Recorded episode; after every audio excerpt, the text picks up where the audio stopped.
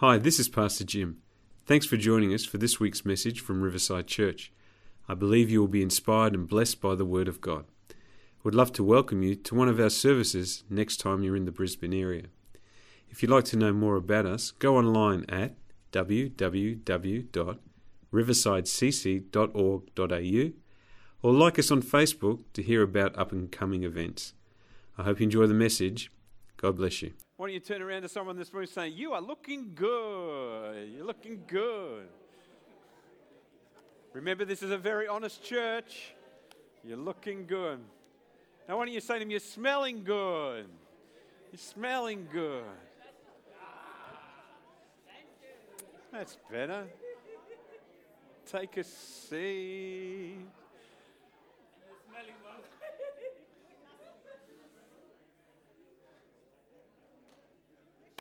Good morning, good morning. It's great to wake up late in the morning, isn't it?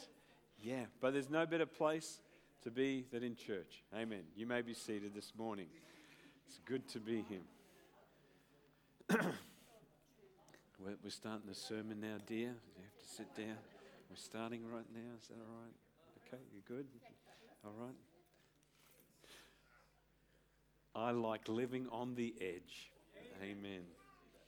Well, this morning is our miracle offering morning, and our theme for the last few years is building for generations.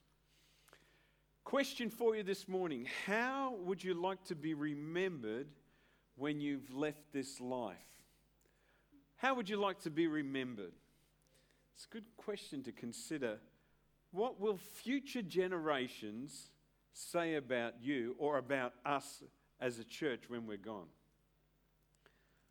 What would you hope would be the first few words they would utter? Would it be like, oh, he didn't stop talking about himself?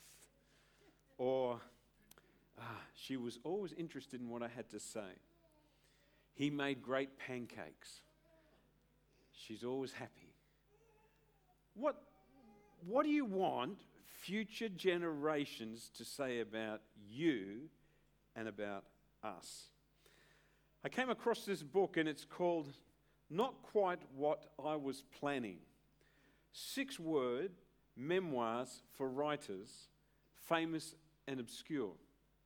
So, this author put together six words from different people so when they left this life, people would they would hope would remember them in this term.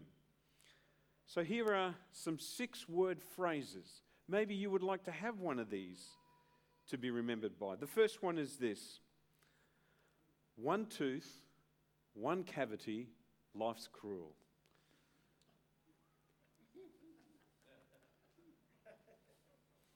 There's good old one tooth there. What about this one? Tombstone won't say had health insurance. Okay. Savior complex makes for many disappointments. Not a good Christian, but trying.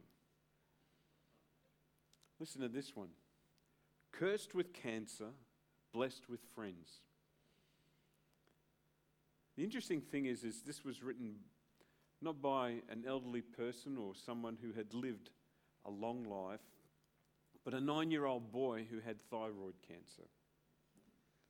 Cursed with cancer, blessed with friends. This is my favourite. The psychic said I'd be richer. They would have been richer if they hadn't gone to the psychic, I think. Then I found this other author who, who kind of like piggybacked off this and he asked a question what would biblical characters say six word phrases about their life. So, this is what Abraham, he thought, would say left Ur, had baby, still laughing. Jonah, no. Storm, overboard, whale, regurgitated, yes. So if say, no, Lord, then there's trouble. Yes, Lord. Moses, burning bush, stone tablets, Charlton Heston. Adam, eyes open but can't find home. Tossed out. Eve. Snake said, No problem, he lied. Shadrach, Meshach, and Abednego. King was hot, furnace was not. Noah hated the rain, loved the rainbow. I like that one. Esau. Remember Esau? Okay. Esau said, At least the stew was good. Peter walked on water for a short time. Doubting Thomas doubted, saw holes, now believe. Paul the Apostle, bright light, oh no, following Jesus. What would Jesus say? Always love you, here for you. You see, we have an opportunity in this life to leave an impression for those that come after us. So I thought, what would I like to leave as words for my children, my children's children, my children's children's children's children, children? And that would be he had faith to believe Jesus. He had faith to believe Jesus. I think it's an interesting thing to take the time to think what am I really doing now, not just for myself, but for future generations, so that they can look back and they can say, Thank you. But not only thank you, but to leave as an example of what they are to do. Six words. We leave for future generations. Now, we're talking about building for generations. You know, as a church, we just celebrated 30 years. And in that 30 year journey, we're so blessed because people who have been part of our church sowed for future generations for us, and now we are taking that blessing with us. But we can't stop here now. We must continue. And what does the Bible say about future generations and what we are to leave for them? What impact we are to have on those coming generations that are before us? Paul, in fact, he reflects about generational faith, a faith that goes on and on and on. If we want to leave an example, I would want to leave an example of faith. That he had faith to believe Jesus, to what God has called us to, we have faith to believe Jesus. That we just don't sit passively in our Christian faith, but we push forward to go beyond where we are and keep on building. Because God's kingdom is a continual, advancing, building, generational church from this time to the next. So, having your Bibles with you, turn with me to 2 Timothy chapter 1, verse 3 to 5. 2 Timothy chapter 1, verse 3 to 5. And we set the standard of faith, pushing beyond where we are. And Paul is writing to Timothy, who is a pastor in Ephesus. And he writes this He says, Timothy, I thank God for you, the God I serve with a clear conscience, just as my ancestors did. So Paul is reflecting about his ancestors, how they served God. And he continues Night and day I constantly remember you in my prayer. I long to see you again, for I remember your tears as we parted. What an incredible thing. He's making a, connection here of almost like that spiritual father, spiritual son, and then with tears. And then he says, I will be filled with joy when we are together again not knowing when that would be, either in this life or the life to come. And then he says this I remember your genuine faith, for, your, for you share the faith that first filled your grandmother Lois and your mother Eunice. And I know that same faith continues strong in you. Amen. If we are building for generations, the very thing that we can pass on to that next generation is that of faith. Because people are looking for people with genuine, real faith. You see, what Paul says here to Timothy is absolutely unique and inspirational. He says, I remember your genuine faith. Genuine faith. What is genuine faith? Genuine faith is this. If you see it on the screen very clearly, it says that faith that is undisguised, it's sincere, it's without hypocrisy, it's unalloyed, it's pure. In other words, it's been tested in fire and it's been found to have nothing wanting in it. So, in other words, when you see Timothy as he lived his life, as he prayed for people, as he gave to people, as he, he set out and spoke the word of God, he had genuine faith. I would hope that I would be seen as a person who has genuine faith, undisguised. Because sometimes people try to disguise their faith, try to hide and maybe not let it be all that it should be. That is an incredible testimony from the Apostle Paul. Your genuine faith. See, Timothy was the real deal. We know historically about Timothy that he actually suffered from uh, stomach problems. And Paul actually says to him what to do in a form of medication was around that day. So Timothy was not the perfect man.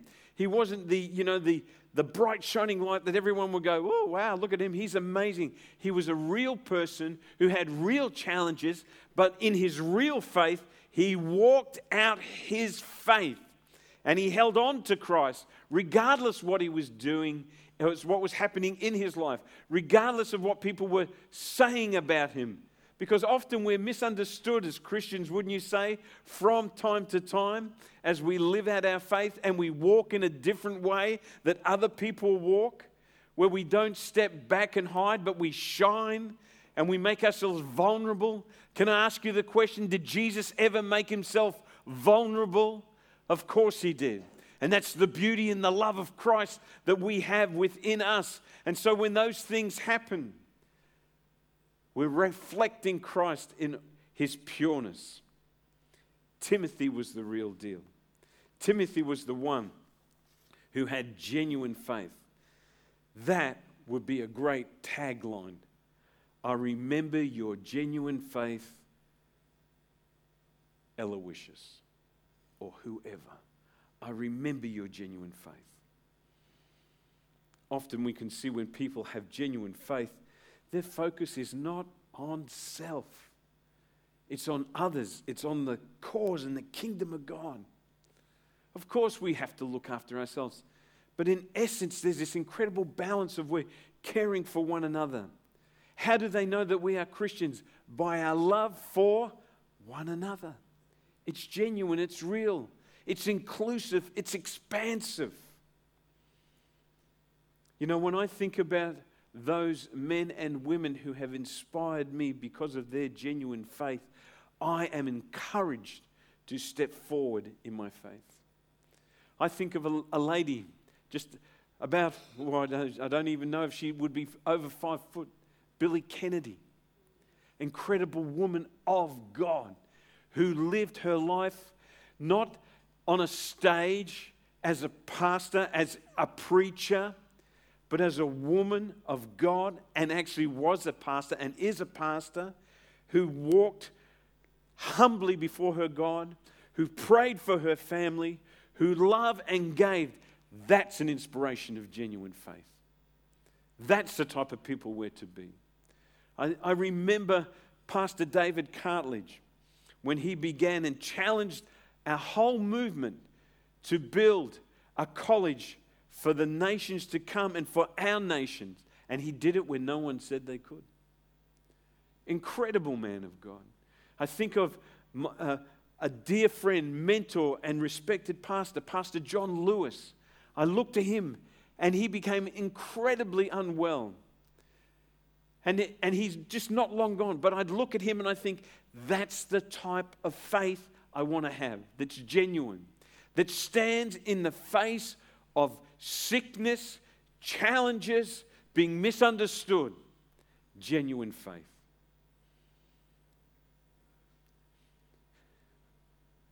So, the question for us regarding the generations ahead, ahead of us, what do we need to do? What do we need to do individually and corporately?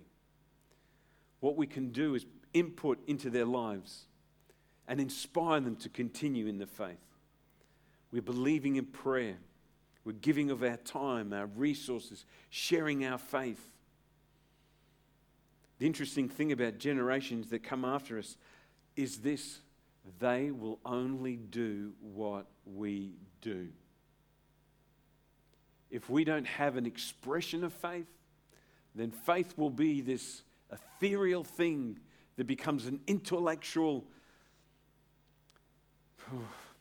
thing that they have to try and pull apart instead of this deep conviction that is seen by action and power. From time to time, we need to make sure that we are in the faith. Am I living by faith? Am I speaking by faith? Am I thinking by faith? Am I sharing my faith? 2 Corinthians chapter 13 verse 5 says this, examine yourself to see if your faith is genuine. You examine yourself. Examine yourself to see if your faith is genuine. Test yourselves. Surely you know that Jesus Christ is among you. If not, you have failed the test of genuine faith. Genuine faith, real. The need for examination and the testing of our faith. Have you tested your faith recently? Have you done something that has pushed you over the edge? Have you walked on water recently, figuratively? Have you gone where you, sh- you haven't been before, where you're challenged in your heart? Or are you just resting in your faith?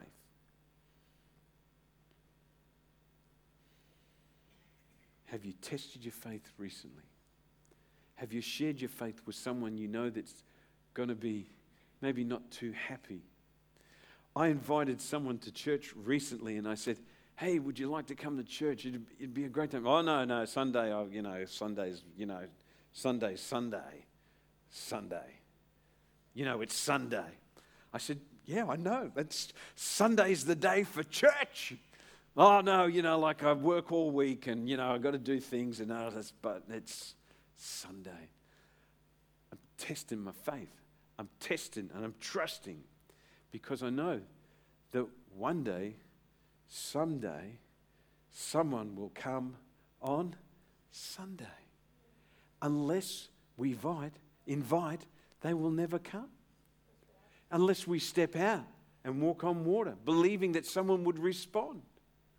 My goodness, I hope you're here, not just for me, but because you love one another. I mean, if you're here for me, I really appreciate that too, but don't get me wrong. But the thing is, is it's because of the faith of Christ and our love for one another that permeates our heart and, and joins us together. So Paul sees this incredible faith, genuine faith. But it goes on. It's a faith that is shared and a faith that fills. This is what the scripture says. For you share the faith that was first filled your grandmother, Lois.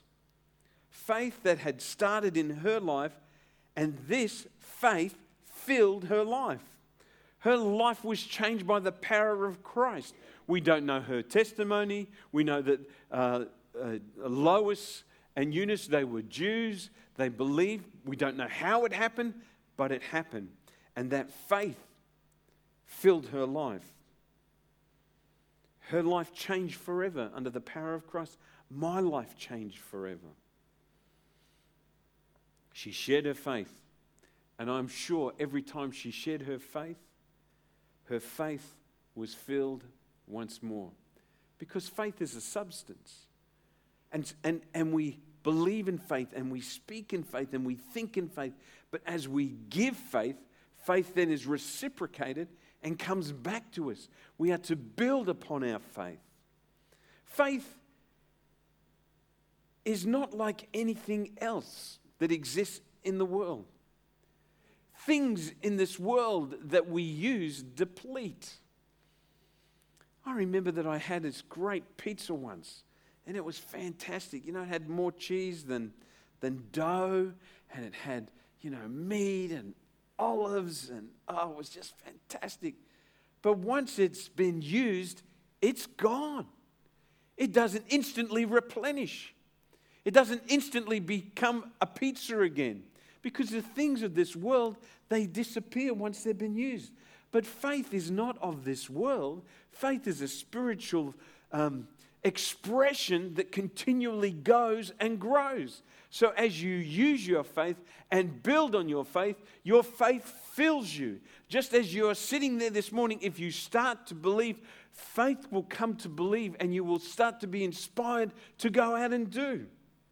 Faith is not a worldly substance, it doesn't deplete. Faith increases our life. And for this wonderful Jima, good old Lois, her faith was never lost because faith has the power to regenerate in the life of others. Imagine that. That when we share our faith, we are sharing the very essence of life and giving it to others that create life. Thirdly, it is a faith that was passed down. And your mother, Eunice. Faith is passed down. No doubt, from Lois to Eunice, and then from Eunice to Timothy. Spiritual parenting and spiritual grandparenting. The scripture tells us this simply regarding our children that we are to speak to them regarding faith. Regarding faith and the scripture. Romans chapter 10, verse 17 says this So faith comes from hearing, and hearing through the word of Christ. That's the only way that faith can come through the word of Christ. Deuteronomy chapter 6, verse 6 and 7 says this And you must commit yourself wholeheartedly to these commandments that I'm giving you today. Repeat them again and again to your children. Talk about them when you're at home and when you're on the road, when you are going to bed and when you're getting up. Talk to them. And here's 2 Timothy verse 3, verse 14 to 15. But as for you, continue in what you have learned and have been convinced of, because you know those from what you have learned it, and how from infancy you have known the Holy Scriptures, which are able to make you wise for salvation through faith in Christ. We pass down what we've received. I like what it says in Deuteronomy Repeat them again and again to your children. Now, you listen to me, Alex and Jackie. Give your life to the Lord. You're going to go to hell. And rah, rah, rah, That's how some parents talk to their kids. They don't talk to them, they lecture them. They, they get the word of God and they, they're trying to ram it down their throat. Your children are intelligent. Look what it says talk about them when you're at home and when you're on the road, when you're going to bed, and when you're getting up. Talk to them. We would sit down from time to time and we'd say, What do you think about Moses when he ran away from Pharaoh? Well, it must have been a bad situation for Pharaoh to, to chase him. Yes. Well, what do you think about Noah? How do you think they got all those animals into the ark? Well, they said, Well, I don't know. What do you think? Well, did they have to be adult animals? Could they have been baby animals? That's an interesting thing. Never thought of that about. What about Peter walking? Do you think that actually happened? I think it actually happened. You talk to them. You talk about the stories in the Bible and you allow them to discover and unfold. You don't lecture them. They're intelligent. They're smart. I know they're smarter than me. You talk to them. Number four, faith that continues. And this is Paul, he says, and I know that same faith continues strong in you. It continues strong in you. How does it continue? It only continues if we pass it on. This is how we pass on faith to one another believing by faith. What have you believed for recently? What have you believed to change? What, what are we pressing ourselves to go beyond what we have? Secondly, After believing by faith, speaking by faith. We have to align our faith with the things that we say. You know, when God, when He created the Word, the world, and everything in it, what did He do? He spoke the word of faith. Let there be. Are you speaking the word of faith according to the word of God? Are you speaking? Are you believing it? Are you demonstrating faith? How can we demonstrate faith? And are we passing on faith? That's how we continue in the faith. So this morning, I encourage you let us set the example for the generations that are beyond us. Think beyond you for a moment. Think about your friends, their children, your children, your grandchildren. Think about the generations ahead of us. What can we do to set them up? You see, every year, just once a year, we come to this time of miracle offering because we wanted to establish and have a stronghold in this area. Because I know that God has called Pavey and I to plant and establish a church in this area. Over 30 years ago, more than 30 years ago, God told us to do it. And then faithfully, for many years, we took up a miracle offering, believing that one day that God would open the door at the right time to establish a building here. And he did it. He did it after 23 years. He did it. And we did it together. And we have sown. And what do we have to do now for generations ahead? We have to get rid of the debt that we have because the debt's a reality. I would hope that the time for when my time has come for me to step down, that there would be no debt and the next generations would be empowered to take this church on the next step. And that's why we continue to take up a miracle offering. And just like we have for those last 27 years, we encourage everyone to sow a week's salary into the miracle offering. And this miracle offering will go to get rid of the debt of our church. And so we can take the next step of faith that God requires us to take. And we can only do it together. I can't do it.